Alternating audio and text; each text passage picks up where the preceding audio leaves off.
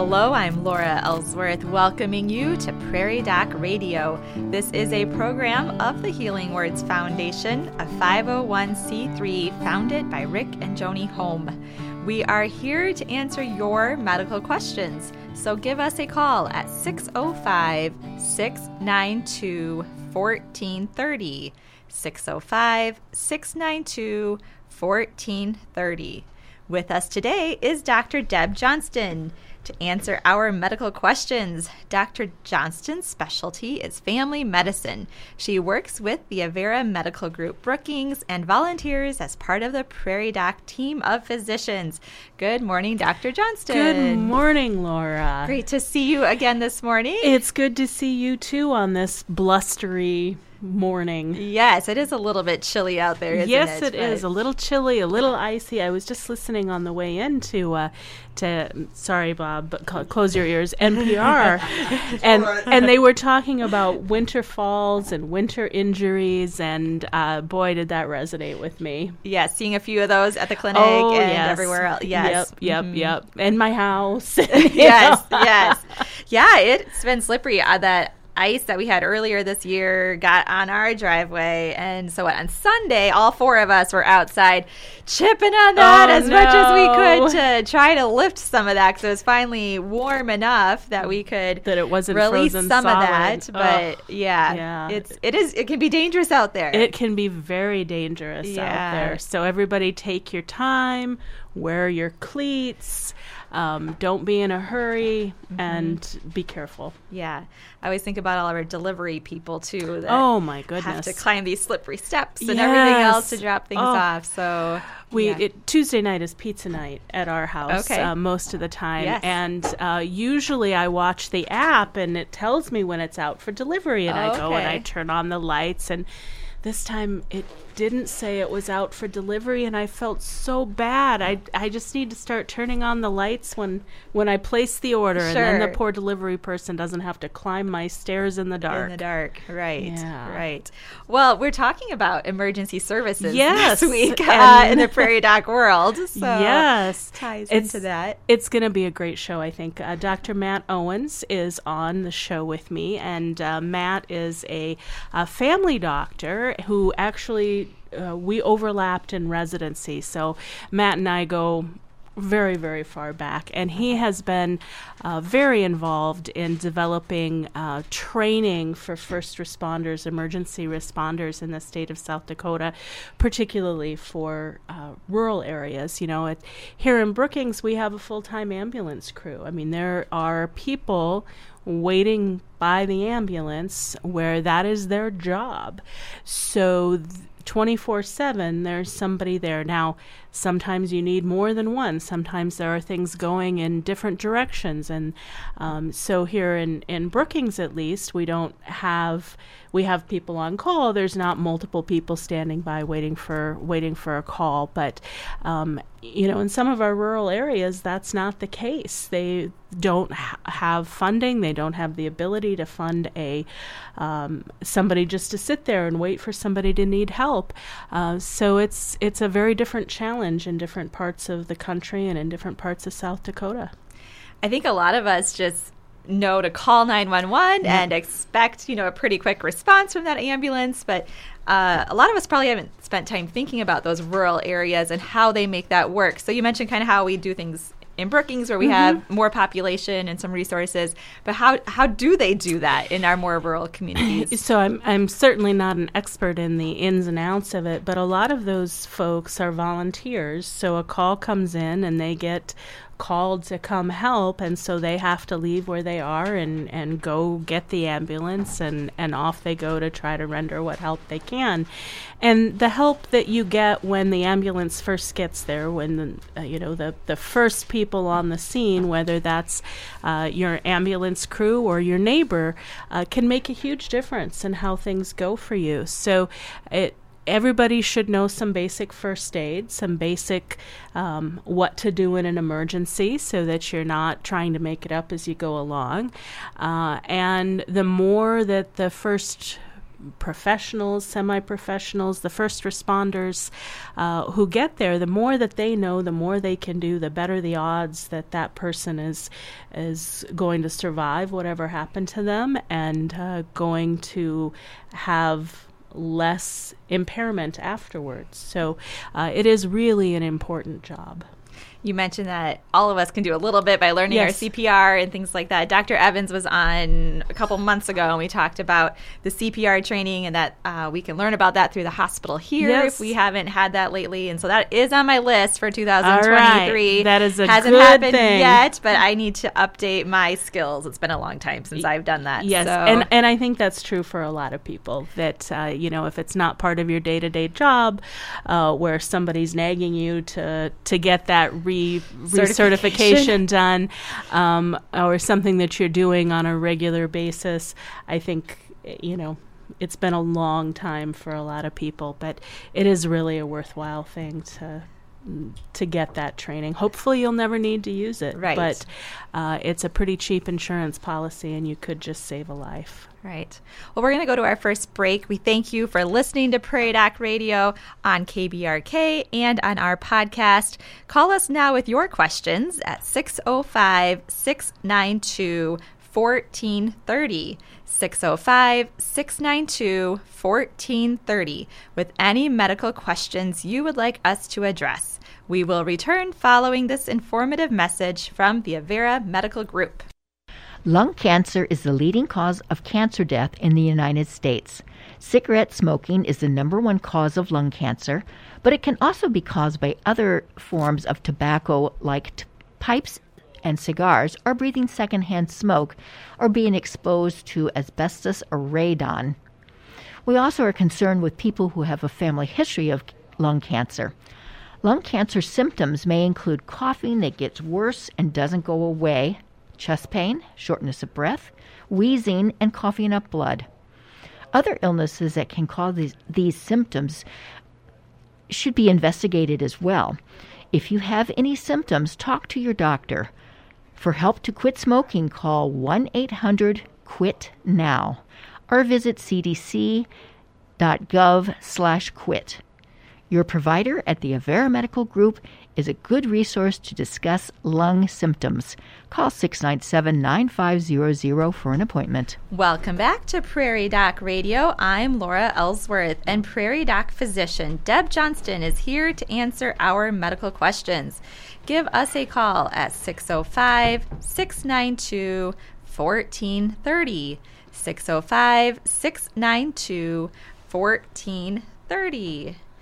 We had a caller come in, Yay! Dr. Johnston. I love it when we have calls. Yes. This caller is wondering is it safe to take two Aleve every day for arthritis? So you'd think that that was a very straightforward question, and um, in a way, it is. So I will give a qualified yes Okay. to that. Now, um, any of the what we call nonsteroidal anti-inflammatory medications, the NSAIDs, uh, which Aleve is a very well-known one, ibuprofen is another very well-known one.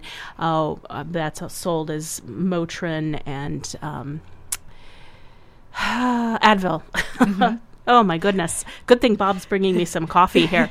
um, so, but there are a lot of prescription ones out there, and they have more potential for side effects than Tylenol does. Tylenol or acetaminophen. Uh, any of those NSAIDs can cause ulcers, bleeding into the stomach. Uh, they can be hard on the kidneys, and that's probably the thing that I worry about the most. So, uh, for most people, they can safely take two Aleve a day and keep their pain under control. But it is something that it's important that your doctor knows you're doing. Um, when I have patients that are taking those medications on a regular basis, uh, I'm pretty obsessive about keeping a close eye on their kidneys. Um, and I do that in two ways. Number one is with a blood test that tells me how well their kidneys are cleaning the waste products out of their blood. But I also do a urine test that lets me know are those kidneys getting leaky? Are they letting out things that I want them to keep in? So, uh, not everybody can take uh, those medications every day. And um, my nephrologist, my kidney specialist friends are probably all needing to breathe into a paper bag, hearing me say, Yeah, most people can get by with that uh, because they really don't like those medications. Um, Generally, Tylenol is the safest choice for pretty much everybody. Um, Tylenol in overdose can be very dangerous, but as long as you keep it under that, you know, when I went to medical school, we would say four grams, which would be eight extra strength Tylenol in a day. And now we're a little more conservative and generally try to limit it to three extra or three grams or six extra strength Tylenol in a day. Um, so most people the vast majority of people, this Tylenol is the safer choice. Um, try not to exceed that, and certainly don't exceed it by much. If you do four grams once in a while, that's probably not a big deal. Uh, and try not to wash it down with a lot of alcohol because both of those can be toxic to the liver. So when you combine them, mm. you have more potential for injury. Mm-hmm. It's a great answer. Probably more than that person wanted to hear. Right. Uh, yeah. So the the the summary, the too long didn't read version is a qualified yes. Yes, right, but. right. Anything else when it comes to arthritis that might be helpful so, beyond the pain meds and yeah, Yeah, So, um, you know, some people, oh, thank you so much. some people do uh, really well with some physical therapy, you know, to help strengthen the muscles that support those joints, to help improve the flexibility. Um, you know, there's there's a lot of things that people can do that way. I like to recommend paraffin baths for people with hand arthritis. Um, you know, we we don't think about those very much, but I know when I was a kid, we would always see Marge on the TV advertising was it Palmolive? I can't re- I can't even remember which dish soap it was now, uh, but we always think about paraffin baths as something really kind of fancy and indulgent that they used to do in the old days when women would go get their nails done. Uh, but that warmth can be really helpful for people. Sometimes bracing, sometimes bracing that the physical therapist can help you with. Sometimes those braces need to be made uh, custom made. Sometimes they can be over the counter counter. Um, Biofreeze can be very helpful. Some of those over the counter creams and gels. Um, ice and heat can be very helpful. Um, there's a medicine out there uh, called Voltaren gel, diclofenac gel, and this is actually a topical version of it's not actually Aleve, but it's an NSAID like Aleve or ibuprofen. Uh, and I will often recommend that to people. Once again, although in theory you get less into the bloodstream when you're using it topically, we still have to be a little bit cautious for all the reasons we need to be cautious with the ibuprofen and Aleve. Mm-hmm. With this cold weather, does arthritis show up a little bit more, or is arthritis Boy, not? Weather related? I, I hear that a lot from okay. my patients, mm-hmm. and um, you know, whether it's really the cold that does it, it, it certainly might be, or whether we tend to be more tense mm-hmm. when it's cold or more protective and, and more careful about how we're moving. And I'm, I'm not sure, but I hear a lot more people telling me that their arthritis is giving them trouble in the winter months. Yeah, so might need a few more of those remedies. Might need a few right more now. of those remedies, mm-hmm. absolutely. Okay. So, and, you know, uh, if you are somebody who has a lot of trouble and it's impacting your, your physical activity, think real hard about water uh, activities. So, swimming, I have some patients who will go to one of the local hotels that has a lazy river and they walk around in the lazy river. Um, anything you do in the water helps support your joints. It's a smoother motion. And for a lot of people with arthritis, that water activity is really, really helpful. And the physical therapists will sometimes use that when they're helping people uh, with an injury or pain or whatever they may be trying to address. Great advice. Thank you. All right. Well, it's time for us to go to our next break. We thank you for listening to Prairie Doc Radio on KBRK and on our podcast. Call us now at 605 692 1430 with any medical questions you would like us to address. Prairie Doc programs are available as a podcast. Just look for Prairie Doc wherever you get your podcast. Today's program will be added to the podcast soon. We will return following this informative message from the Avera Medical Group. Frostbite is a type of injury caused by freezing. it leads to a loss of feeling and color in the areas it affects, usually extremities, such as the nose, ears, cheeks, chin, fingers, and toes. Frostbite can permanently damage the body, and severe cases can lead to amputation. Frostbite should be checked by a healthcare provider. Call 697 9500 to see your provider at the Avera Medical Group Brookings. Welcome back to Prairie Doc Radio. I'm Laura Ellsworth, and Prairie Doc physician Deb Johnston is here to answer our medical questions. Give us a call at 605 692 1430. Our Prairie Doc topic this week is emergency medical services. And Dr. Johnston, you wrote an essay this week about the golden hour. The golden Tell us about that. So, the golden hour uh, fundamentally is the concept that after it, it started out in trauma care, so uh, the focus has always been on injury. Uh, if someone isn't eh, killed instantly, basically, you have an hour to get them the help that they need to uh, address to get their spleen out to to do whatever it is uh, to save that life and to to optimize what we call optimize the outcome and uh, which fundamentally just means give them the best possible life after their injury. Um, maybe back to normal maybe not but the best possible uh, opportunity. Um, and you know, I, I think we've moved away a little bit from being quite so rigid with that. Um, but the fundamental concept is is just true. The faster you can intervene after an injury, after a illness, uh, the better the chance that that person has of uh, surviving and meaningful recovery. So, whether that's a stroke or a heart attack or a car accident, um, the faster we can get that person effective help, the better it is for them. So, you know, um, if somebody collapses, call 911 before you start CPR because the odds are really good that whatever made them collapse is not going to respond to just doing CPR. CPR keeps that circulation going until someone can restart that heart. And that's why it's so wonderful to have those automatic external defibrillators.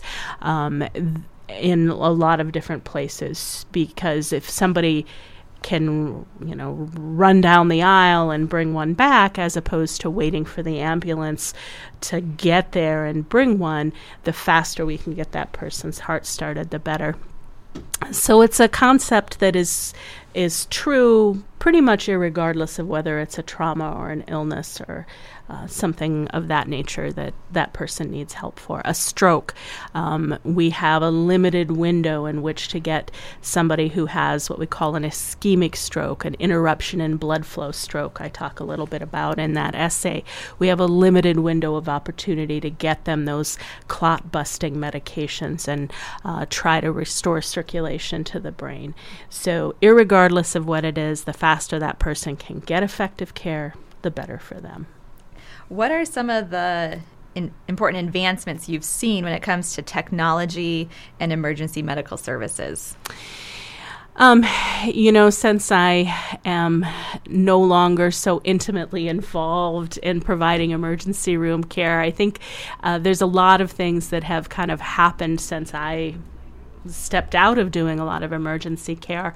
Um, one of the things that we see now in some uh, ambulance services is if somebody is having a heart attack, uh, they can do the EKG, which is where you put the patches on the chest and you look at the electrical system of the heart.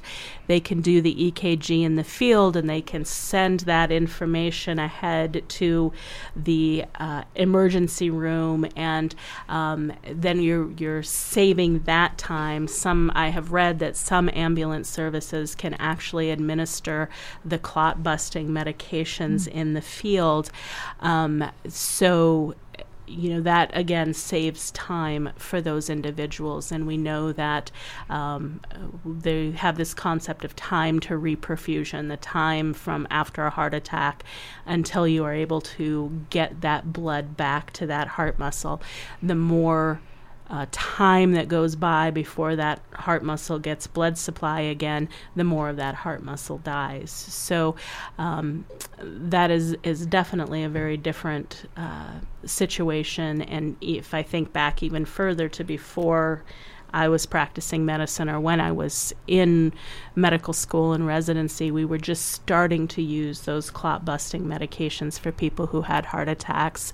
Um, they do emergency um, angioplasties now, and we can do angioplasties or uh, similar kinds of interventions for certain types of strokes and for blood clots in the lungs and for situations where the um, the clot might be in an extremity where we're able to to salvage and save that tissue by reestablishing uh, perfusion, reestablishing blood flow. So, um, it, the advancements in medicine in general have just been uh, amazing over the last hundred years or so. But again, uh, as I talked about earlier in one of my essays, it is a step by step process and we see the last we see the tip of the iceberg and don't realize how much innovation how much research how much work went in to that last development mm-hmm. that we see as so revolutionary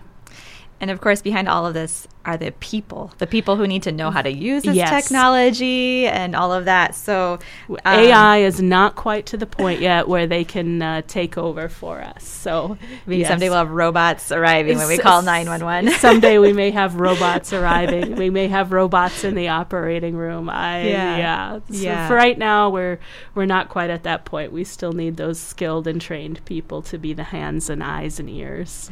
I understand uh, Dr. Owens is real um, interested in helping to recruit people to be part of rural emergency services across yes, the state. Yes, and you know we we really do have a crisis in that area because that um, that group of individuals who are currently doing that work are aging, and uh, you know our bodies as we age get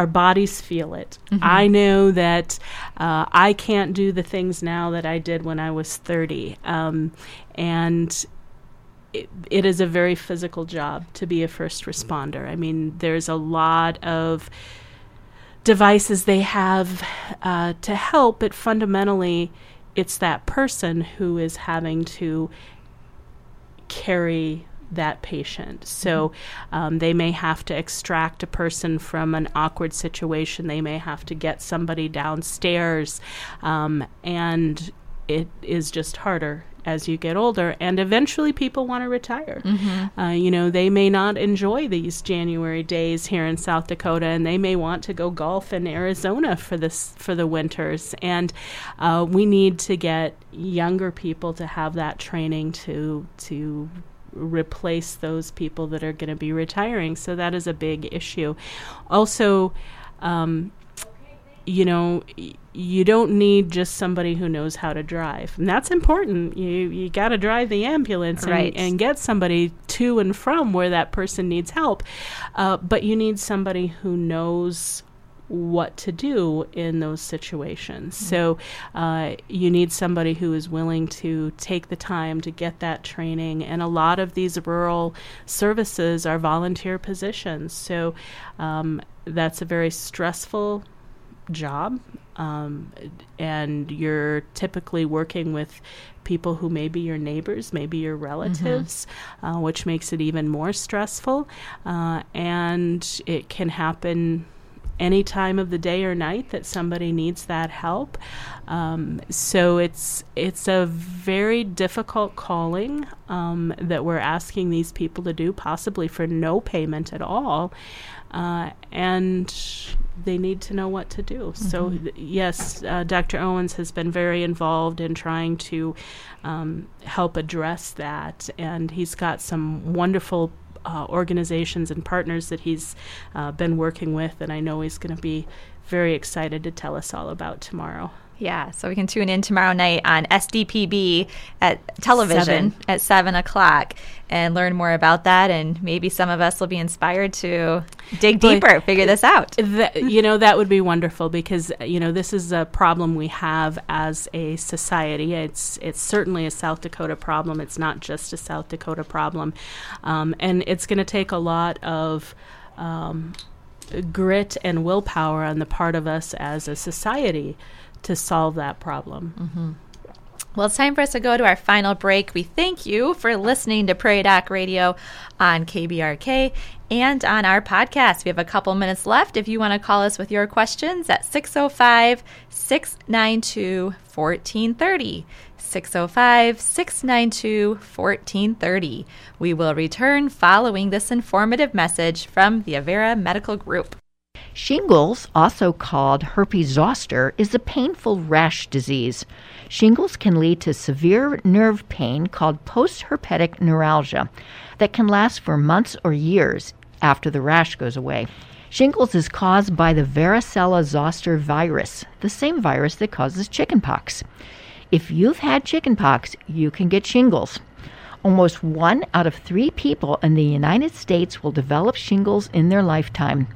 You can get shingles at any age, but it's more common in older adults. Older adults also are more likely to have severe disease. The Center for Disease Control recommends that people age 50 and older get the shingles vaccine called Shingrix. Set an appointment to discuss shingles with your provider at the Avera Medical Group. Brookings. Welcome back to Prairie Doc Radio. I'm Laura Ellsworth, and Prairie Doc physician Deb Johnston is here answering our medical questions.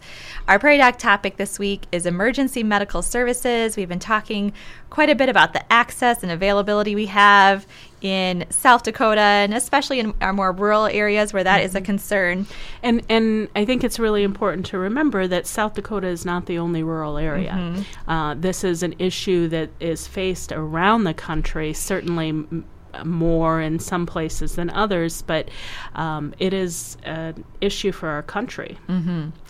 Dr. Johnston, let's talk a little bit about when it is appropriate for us to call 911. You know, there are some examples where it's very clear, like this, I need to call 911. There's an Yes. accident or whatever. Um, what what guidelines do you have if we're considering is this something I call 911 for? Is this something I'd call my child and have them come pick me up and drive me to the hospital? Like, how do you help gauge what Yeah. action to take? and and that certainly uh, can be a difficult um, decision. I think the first thing people need to consider is. Is this something I need to go to the emergency room at all for? Uh, and if you don't need to go to the emergency room, you certainly don't need to call 911 for that. Um, so, you know, I would always rather have somebody r- reach out for help and not need it than need it and not reach out. That Right. is is a fundamental truth. Um, but you also need to step back and use a little bit of common sense. Um, you know, if something has been bothering you for a month and you just can't sleep again tonight, you probably don't need to go to the emergency room. Uh, now, on the other hand, if it's been bothering you for a month and tonight it's really awful, it's worse than it's ever been, then something has changed and you it's not an unreasonable thing to think about going to the emergency room. Um, I would rather have somebody call the ambulance and not need them than need them and not call them. Um, but again, I, I want people to stop and think about can I get myself safely to the emergency room? Now, if you're having chest pain, if you think this might be a heart attack, if this might be a stroke, call the ambulance. Uh, if you might be having a heart attack, don't call your friend, your neighbor. For God's sake, don't drive yourself. Um, but one of the consequences of a heart attack is that people can go into a bad heart rhythm, just like the, the Bills football player did for a totally different reason, or at least I assume for a totally different reason. And you go into a bad heart rhythm and your heart stops and down you go. Mm-hmm. Uh, so you do not want to have that happen when you're behind the wheel, but you also don't want to happen if, if you're in the passenger seat with somebody else driving because all they can do is try to get you there, you know, whereas the ambulance crew has things they can do to try to restart your heart. So it's much better to wait for 10 or 15 minutes for the ambulance to get there than it is to try to get there yourself. Mm-hmm. So use a little common sense and stop and ask yourself do I need to go to the ER? Can I get myself there safely? Mm-hmm. Okay. Thank you. Well, it's time for us to wrap up today. Before we go, please be sure to tune in to South Dakota Public Broadcasting Television and the Prairie Doc Facebook page for On Call with the Prairie Doc most Thursdays starting at 7 p.m. Central. This week, on Thursday, January 19th, Prairie Doc host Deb Johnston will be discussing EMS access and assistance with Dr. Matt Owens from Community Memorial Hospital and Redfield Clinic. So tune in tomorrow night on SDPB television to learn more. We hope you've enjoyed our Prairie Doc radio program and we'll listen again for Prairie Doc on KBRK, brought to you by the Avera Medical Group Brookings. Please follow the Prairie Doc on Facebook and YouTube. For free and easy access to the entire Prairie Doc library, visit www.prairiedoc.org and look for Prairie Doc wherever you find your podcast. My thanks to Dr. Deb Johnston for joining us today. And as Dr. Holm would say, Stay healthy out there, people.